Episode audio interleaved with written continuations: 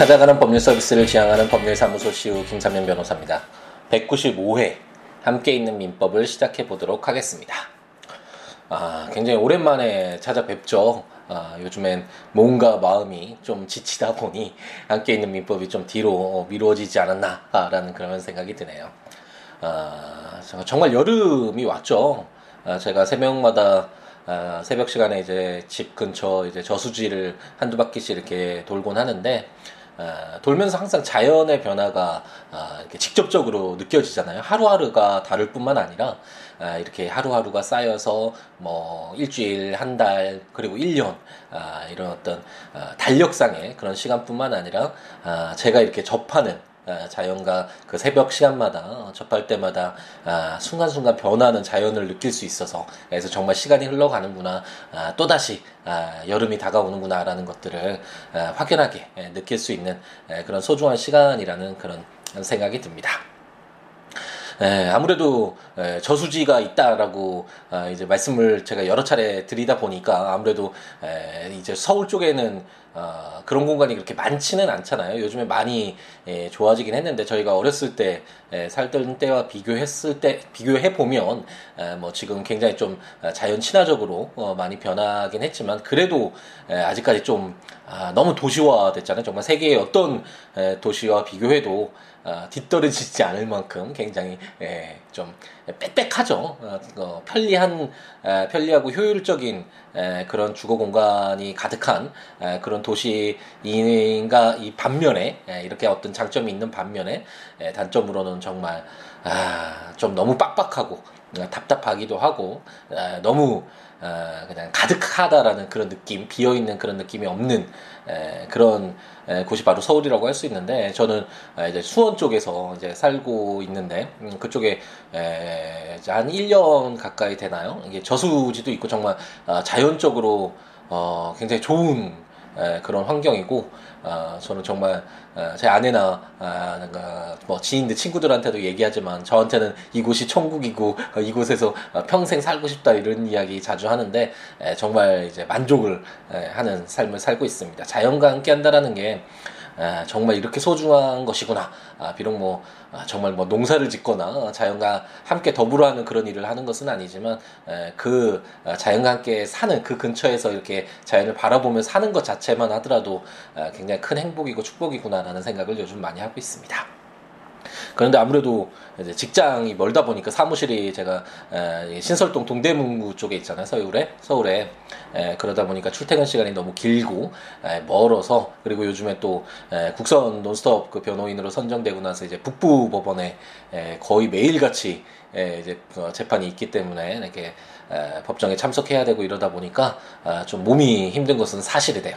예, 제가 아내한테도 가끔가다 얘기하지만 어, 이제 제 꿈은 아, 이제 서울에서 어느 정도 아, 이제 국선 논스톱 변호인 선임도 됐으니까 2년에서 4년 동안 아, 의무적으로 해야 되는 부분도 있고 아무래도 이 아, 이제 어느 정도 정리가 되면 그 수원 쪽에 제가 살고 있는 그 근처에 정말 마을의 어떤 조그만 곳에 또 아, 변호사 사무실을 이제 그쪽으로 옮겨서 아, 뭐, 뭐 제가 하고 싶었던 일들도 하면서 아, 그쪽에서 법률 서비스를 받지 못했던 아, 분들에게 법률 서비스를 제공하면서 아, 이렇게 살아가는 아, 그렇게 살아가야겠다라는 아, 그런 이야기 자주 하곤 하는데 아, 빨리 그런 날이 오기를 희망해 봅니다. 그 전까진 저도 아, 이렇게 뭐 기차도 타고 다니면서 아, 좀 출퇴근 시간이 멀긴 하지만 아, 또 열심히 한번 체력적으로도 더 열심히 뛰면서 아, 한번 생활을 아, 채워 나가봐야 될 것 같습니다.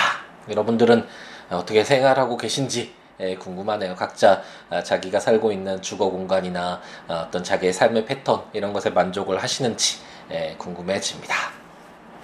그래서 뭐 핑계를 대자면 너무 뭔가 좀 마음이 지쳐서 함께 있는 민법을 못했는데 에, 조금 한 2주 정도 지났나요? 1주 반 정도가 지난 것 같은데 에, 그래도 아, 이제 끝까지 1118개 그 조문을 읽겠다는 초심 잃지 않고 끝까지 가겠다는 아, 약속 지키기 위해서 아, 다시금 아, 녹음을 하기 위해서 아, 이제 사무실에 앉아서 아, 녹음을 시작하고 있습니다.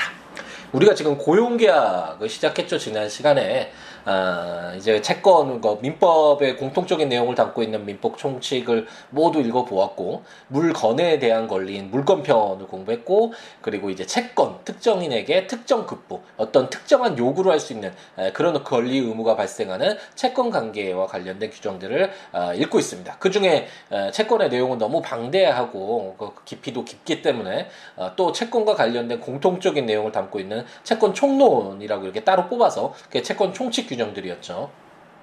그 규정들도 우리가 모두 살펴보고 어, 이제 계약 각 측에서는 채권의 가장 꽃은 물론 법정 채권 관계도 있지만 당사자의 의사와 상관없이 법률에 정해진 요건이 충족되면 어, 채권의 어떤 권리 의무가 발생하는 채권 관계가 발생하는 법정 채권 관계도 있긴 하지만 아, 그래도 어, 어떤 채권의 꽃이라고 한다면 당사자의 의사의 합치에 따른 권리 의무가 발생하는 계약이라고 할 수 있고 이 계약과 관련돼서도 총칙 규정을 이제 모두 읽은 뒤에 개별적인 계약 규정들을 읽고 있는데 이제 증여 계약, 매매 계약, 뭐 소비 대차 계약 굉장히 많이 읽어 왔었죠. 그리고 어, 임대차 계약까지도 지난 시간에 읽, 읽으면서 어, 어떤 중요한 우리가 한 번쯤은 어, 접하게 되는 계약의 당사자가 되잖아요. 우리가 임대차 계약도 그렇고 매매 계약은 뭐 매일같이 우리가 슈퍼마켓, 그 마트 같은 데 가서 어, 사는 것도 다 매매 계약에 해당하니까 어, 계약 주체가 될 수 있는 그런 계약의 종류인 매매 계약과 임대차 계약 어떤 계약의 중심적인 내용들은 모두 공부를 했습니다.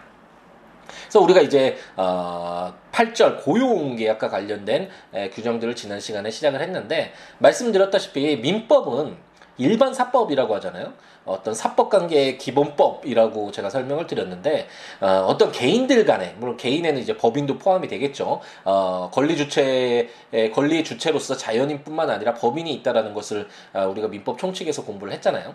그것처럼 어, 이 자연인 어, 자연인과 어, 법인을 포함해서 개인들 간에 발생하는 권리 의무와 관련된 가장 기본적인 일반적인 법률이 바로 민법이라고 할 수 있고 그렇기 때문에 고용 계약도 사실 따져 보면 사용자와 노동자라는 아, 제가 근로자라고 근로기준법에 규정되어 있고 여기 민법에서 노무자 이렇게 되어 있는데 제가 노동자라고 부른다고 에, 말씀을 드렸죠. 그렇게 에, 설명을 할 텐데 어쨌든 이 사용자와 고용주와 아, 노동자 사이에서도 개인들 간의 문제잖아요.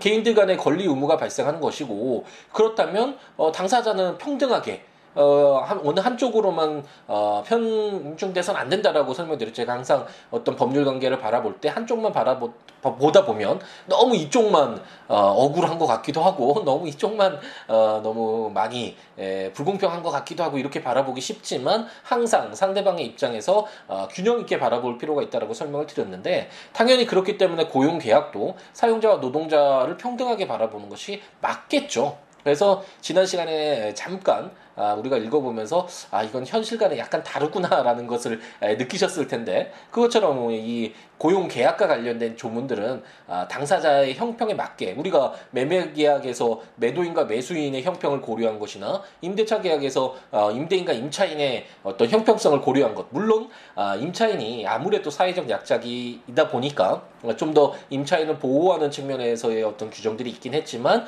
어쨌든 당사자가 어느 정도 균형에 맞게 법률이 규정되어 있다는 것을 확인을 했고 당연히 고용 계약도 어, 사용자와 노동자 그 사이에 균형 있게 에, 규정하고 있는 것이 에, 지금 민법에 규정되어 있는 규정들이다라고 생각하시면 되겠습니다.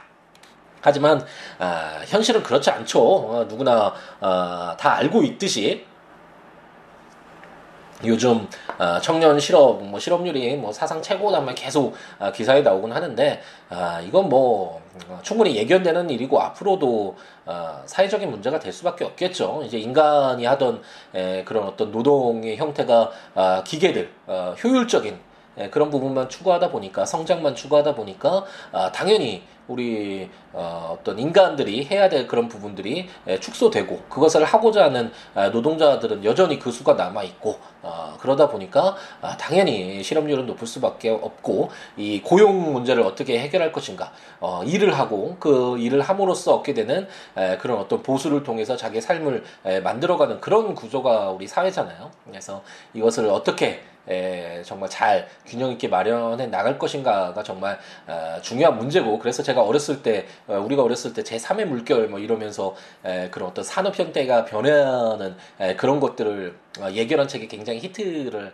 에, 한번 했었었잖아요. 그리고 지금은 뭐 4차 혁명인가요? 뭐 이런 내용들 새로운 또 어떤 시장 노동과 관련된 그리고 어, 생산과 소비 그리고 이 분배를 어떻게 할 것인가와 관련된 이런 논의가 끊임없이 진행되고 있는데 어쨌든 이런 고용 부분 굉장히 문제가 많고 지금 우리 현실에서도 아, 굉장히 약자죠. 우리 노동자들은 아무래도 약자고 고용주에 비해서 물론 고용주도 아, 고용주 그래서 뭐 삼성이나 현대 뭐 이런 대기업들을 생각하면 고용주는 완전 강자지만 이런 중소기업 뭐 저도 포함해서 저도 고용주긴 하지만 아, 굉장히 중소 어, 기업들 그리고 좀 뭐랄까 이렇게 대규모 매출이 일어나지 않는 영세 기업이라고 해야 되나요? 이런 기업들도 상당히 많기 때문에 음, 어, 무조건 뭐 고용 뭐 노동자 입장에서 바라본다 이런 것도 좀 쉽지 않은 부분도 있긴 하지만 그렇다고 하더라도 어쨌든 에, 고용주에 비해서는 에, 노동자들의 어떤 위치가 아, 열악한 것은 당연히 사실이고 특히 계약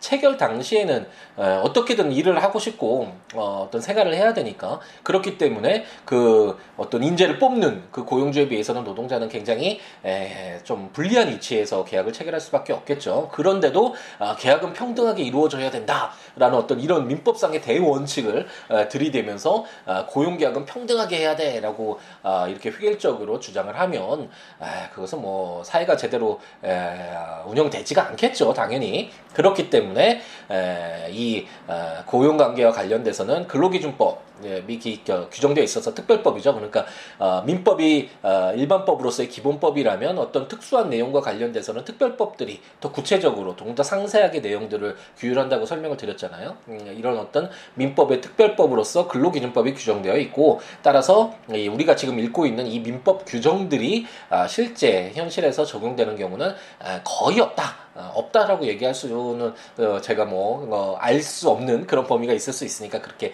단정 지을 수는 없지만 거의 없다라고 생각하시면 되겠고 참고로 이런 이런 계약 내용들이 있구나 이런 고용 계약의 어떤 기본적인 형태가 있구나라는 생각으로 접근하시면 충분하지 않을까라는 생각이 듭니다. 그래서 이게 사실 사법고시 공부할 때도 불만이었는데 이런 예, 고용계약과 관련된 이런 것도 객관식 문제 좀 나오고 그러잖아요. 예, 요즘에는 없어졌을 거라고 생각이 드는데 사실 그래서는 안 되죠. 그 민법상의 법인과 관련된 규정들도 물론 상법과 좀 구별되는 부분이 있어서 뭐 문제가 나오는 거는 뭐 이해가 되지만 왜냐하면 현실에서 정말 쓰이는 어떤 법률 그리고 어떤 기준으로서 어, 적용되는 것은 근로기준법이라는 법률이 있는데 단순히 어, 뭐 맞고 틀리고 어떤 선별하기 위해서 이런 아, 민법에 규정되어 있는 고용계약과 관련된 내용들을 이렇게 묻고 막 이런 것들은 크게 중요하지 않는 부분인데 이렇게 언급하는 것이 아닌가라는 생각이 들어서 아, 예전에도 아, 약간 좀 불만이 있었던 것 같은데 어쨌든 이 함께 있는 민법에서는 가볍게 아 이런 내용이 있구나 아, 재밌네라고 생각하고 현실과 다르네라고 생각하고 읽고 넘어가면 되겠습니다. 자 658조 한번 볼까요? 노무의 내용과 해지건이라는 제목으로 제1항 사용자가 노무자에 대하여 약정하지 아니한 노무의 제공을 요구한 때에는 노무자는 계약을 해지할 수 있다. 제2항 약정한 노무가 특수한 기능을 요하는 경우에 노무자가 그 기능이 없는 때에는 사용자는 계약을 해지할 수 있다. 라고 해서 어, 오늘 읽게 된 이제 세 개의 조문이 이제 계약을 종료시킬 수 있는 해지와 관련된 규정인데요. 어, 658조 그 규정 자체는 뭐 당연하다고 할 수 있죠.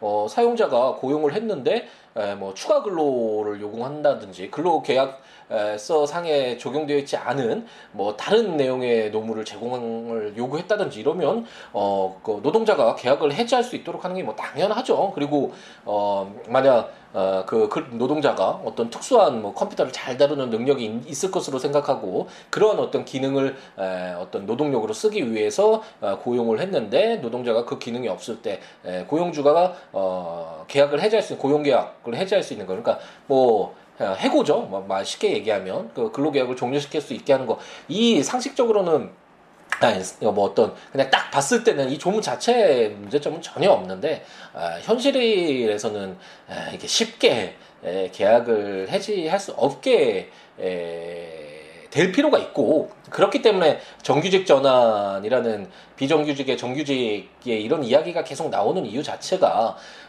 노동자에게 노동의 어떤 수단 그리고 어, 자기 어떤 생계를 유지할 수 있는 그런 근거를 박탈한다라는 건 굉장히 큰 문제잖아요. 그렇기 때문에 이 최대한 근로 계약이 유지될 수 있게끔 아, 그렇게 바라봐 볼 필요가 있고 아, 따라서 근로기준법에서는 23조인가요? 아, 정당한 이유가 있어야지만 근로계약 그 해고를 할 수 있도록 해서 근로계약이 대체적으로 뭐 노동자가 자기 스스로 나가는 것 자체는 뭐 그렇게 크게 엄격하게 바라볼 필요는 없겠죠. 우리가 임대차 계약에서도 보았듯이 임차인 사회적 약자인 임차인을 보호할 어떤 그런 규정들이 등장하는 거는 뭐 당연하다고 할 수 있는데 임대인을 뭐 그토록 엄격하게 막 보호하면서 어, 이럴 필요가 없고 그런 조문이 없었잖아요. 우리가 공부했을 때 그것처럼 어, 대체적으로 근로자, 노동자의 어떤 근로계약을 유지하려는, 유지하게끔 하는 그런 보호하려는 그런 취지에서 근로기준법이 마련되어 있고, 어, 제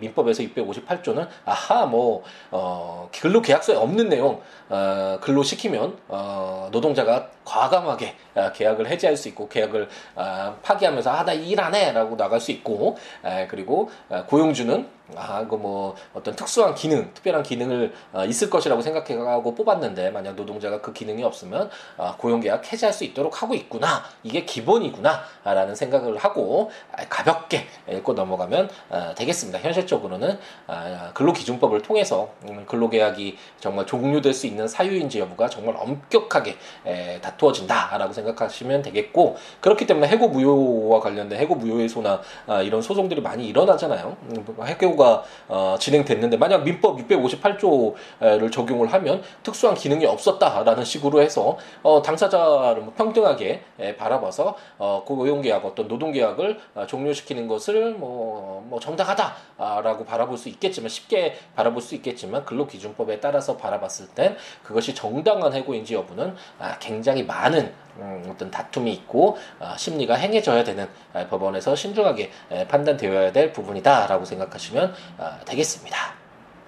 제 659조 볼까요? 3년 이상의 경과와 해지 통고권이라는 제목으로 제1항 고용의 약정 기간이 3년을 넘거나 당사자의 일방 또는 제3자의 종신까지로 된 때에는 각 당사자는 3년을 경과한 후 언제든지 계약 해지의 통고를 할 수 있다. 제2항 전항의 경우에는 상대방이 해지의 통보를 받은 날로부터 3월이 경과하면 해지의 효력이 생긴다라고 해서 우리 우리 임대, 임대차 계약 공부할 때 이런 조문들 많이 봤잖아요. 아뭐 기간에 약정이 없었을 때 언제든지 계약을 임대인이나 임차인은 할 수 있는데 바로 계약을 해제한다라는 그런 효력이 발생하게 되면 임차인 너무 곤란할 수 있으니까 뭐 6월이 경과하면 효력이 발생하거나 뭐 어떤 이런 어 약간 시간을 부여하는 그런 조문들 봤는데 이 노무 뭐 근로계약과 관련된 고용계약에서도 이와 유사 하게 어, 해지를 할 수 있고 어, 3년을 넘거나 너무 오랜 시간이 있으면 고용주나 노동자나 어, 계약을 언제든지 해지 통보할 수 있고 바로 계약을 해지한다 그러면 당사자가 어, 좀 피해를 볼 수 있으니까 어, 3개월이 지난 통보를 받은 날로부터 3개월이 지나면 어, 해지의 효력이 발생한다라고 규정을 하고 있습니다. 이것도 당연히 어, 현실에서는 뭐 적용되지 않는 에, 규정이다라는 생각이 드시죠. 어, 3년이 넘는다고 어, 정말 만족하고 있는데 노동자가 어, 갑자기 고용주가 어, 658조 있잖아. 에, 우리는 언제든지 아, 659조죠. 어, 3년이 넘었으니까 고용 계약 기간이 에, 넘어서 너무 오래 우린 너무 오래 일을 한 것 같아. 이제는 우리가 헤어져야 될 시간이야라고 이야기를 하면서 어, 계약 해지 통과하면 아, 안 되겠죠. 이 노동 시장 우리 어, 대다수가 우리 사회 모든 어, 사실 일부를 제외하고는 다 노동자잖아요. 노동을 하면서 제가 어, 지난 시간에도 어, 잠깐 말씀드린 것 같은데 에, 노동은 정말 중요한 부분이고 우리 인간이 살아가는 데 있어서 우리 사회에서 그 노동을 박탈한다라는 것은 에, 결국 뭐 살지 말아라라는 아, 그런 말과도 사실 어느 정도 일맥상통한 말이니까 아, 굉장히 신중해야 되고 어떻게든 그 고용 관계는 물론 너무 어, 물론 요즘에 그 누구였죠? 그 대선 후보에서 그러니까 자유한국당이었나요? 홍준표 위원이 아 뭐 그 노조와 관련돼서 조금 강, 하게 아, 어쨌든 개인적으로는 이해할 수 없는 그런 이야기를 하셨지만 어쨌든 에, 뭘 물론 그런 부분들을 고려했을 때는 너무 뭐 파업만 하는 거 아니냐, 노동자들만 너무 어, 중요시하는 거 아니냐라고 바라보는 시각이 있을 수는 있지만 어, 아, 대체적으로는 우리 사회 대부분이 노동자고 아, 고용주 일부 대기업 우리는 특히 우리나라 사회는 어, 대기업이 너무나 많은 부를 가지고 있고 이 산업에 있어서 너무 큰 영향력을 미치고 있잖아요. 그래서 어떤 그런 좀 왜곡된 그런 경제 형태가 발생하고 있고 그런 어떤 어, 어떤 대규모 어, 그런 부를 가진 고용주의 입장에 봤을 때는 비했을 때는 노동자는 상대적으로 열악한 지위에 있을 수밖에 없고 아, 그렇기 때문에 노동자를 보호하는 어떤 그런 취지에서 법이 일정한 기준으로서 작용할 필요가 있다. 만약 이런 어떤 기준이 잡혀져 있지 않으면 고용주들이 자기 마음대로 어, 정말 입맛에 맞게 필요할 때만 노동자 아, 사용했다 노동자 사용했다가 금방 뭐 다른 것으로 대체하고 좀 더 효율적인 것만 따지고 뭐 다 기계화시키고 뭐 이렇게 하다 보면 아, 우리 사회 인간이 사는 사회 자체가 아, 사실 아, 계속 유지되지 못할 가능성이 크잖아요. 그렇기 때문에 아, 이런 것으로 인해서 아, 그 유럽 사회에서 이게 혁명이 발생을 했던 것이고 아, 이런 어떤 아, 칼 막스의 뭐 자본론이나 이러면서 뭐 어, 우리 50년대 많이 겪었던 90년대 초반 때나 중반까지 겪던 지금도 사실 뭐 냉전이 아예 없어진 건 아니지만 이런 어떤 이념 논쟁이 발생하게 된 계기 자체도 급격하게 산업혁명이 일어나면서 인간이 불을 취하게 됐는데 과거에 비해서 정말 비교할 수 없을 정도로 한 100년, 200년 사이에 과학기술의 발달로 인해서 엄청난 불을 어, 찾 게 됐는데 얻게 됐는데 이 불을 어, 적당하게 나누지 않고 일부의 소수의 사람들만 독점하다 보면 다수를 이루고 있는 그 사회 구성원들이 가만히 있지를 않죠. 그러면 그 사회가 결국은 어, 파괴가 될 것이고 그 부를 갖고 있는 사람들도 결국은 그 사회가 있어야지만 에, 그 부가 의미가 있는 것이잖아요. 자기의 어떤 어, 약간 더 나은 어떤 그 삶의 에, 어떤 그 기준이 질이 에, 유지되기 위해서는 이 사회가 유지된다라는 것이 전제가 되어야 되기 때문에 그 적정한 어, 차, 타협점을 에, 찾는 그런 과정이 사실 뭐 혁명 후에 지금의 뭐 민주주의 더 적극적인 뭐 민주주의의 발전이나 이런 것들이 다 역사적으로 봤을 땐 그게 어, 어느 음, 어떤 이렇게 흘러가는 어, 다 그런 이유 지금의 모습으로 흘러왔던 그런 어떤 과정들이 바로 그런 것이라고 할 수 있는데 어쨌든 그렇기 때문에 이 민법 민법은 비록 어, 당사자들의 그 고용주와 어, 노동자의 평등의 입장에서 바라보긴 했지만 근로기준법 거의 민법은 적용되지 않는다고 말씀드렸잖아요. 그래서 근로기준법은 노동자들의 권리를 좀더 어, 중요하게 바라보고 있고 법원의 판례도 마찬가지고 앞으로도 노동자들을 어느 좀더 더 노동자들을 보호할 수 있는 그런 기능을 하는 어떤 법의 기준이 필요하지 않을까 라는 것이 개인적인 생각이고 어, 뭐 이것은 사실 뭐 저희 개인적인 생각일 뿐만 아니라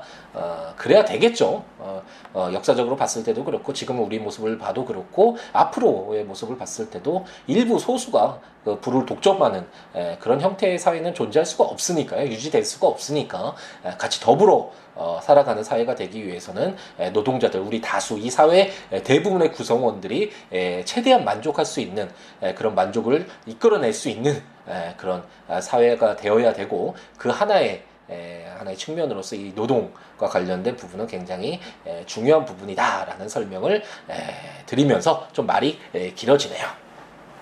오늘의 마지막 조문을 한번 볼까요? 제 660조를 보면 기간의 약정이 없는 고용의 해지 통고라는 제목으로 제1항 고용기간의 약정이 없는 때에는 당사자는 언제든지 계약의 해지에 통고를 할 수 있다. 제2항 전항의 경우에는 상대방이 해지의 통보를 받은 날로부터 1월이 경과하면 해지의 효력이 생긴다. 제3항 기간으로 보수를 정한 때에는 상대방이 해지의 통보를 받은 단기 후의 일기를 경과함으로써 해지의 효력이 생긴다. 라고 규정하고 있습니다.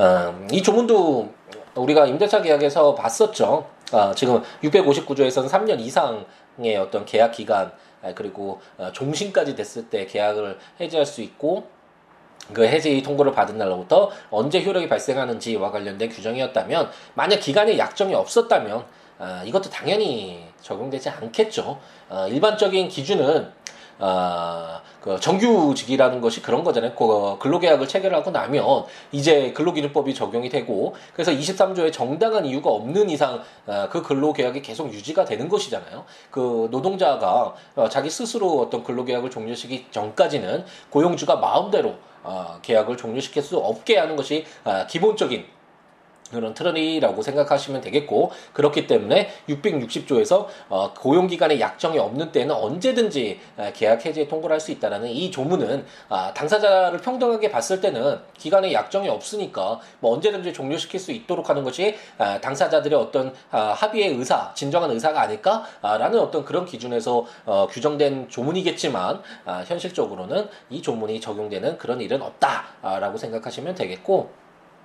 그래서 보수를 정할 때는 해제 통보를 받고 그런 어떤 그 어떤 시기에 그 시기에 그 일이 경과해야지만 효력이 해제 효력이 발생한다 그래서 해제 효력이 발생 시기가 달라지는 것을 보수 어, 어떤 어, 기간으로 아, 그러니까 어떤 에, 뭐라고 해야 되나요? 어떤 시간에 따라서 어, 뭐 얼마다 뭐 이런 게 정하는 것이 아니라 보수를 정했을 때 그런 어떤 기간으로 어, 정했을 때는 그 기간이 경과하고 나서 아, 그러니까 해지의 통보를 받더라도 해지 효력이 발생한다 뭐 이런 규정인데 에, 좀 말이 어렵고 저도 굉장히 뭐 보지 않았던 조문이기 때문에 예, 사법고시 공부할 때 뭐 한 번 skip을 했었을까요? 예, 근로기준법이 현실적으로 적용되는 규정이고 이 민법상의 고용계약은 예, 거의 규정이 적용되지 않기 때문에 저도 어, 한번 읽어는 봤지만 어, 굉장히 생소하게 들어오네요. 아, 이런 내용들이 있다. 그냥 기간이 약정이 없었을 때 당사자가 뭐 1년이면 1년, 10년이면 10년 이런 기간이 약정이 없었을 때는 언제든지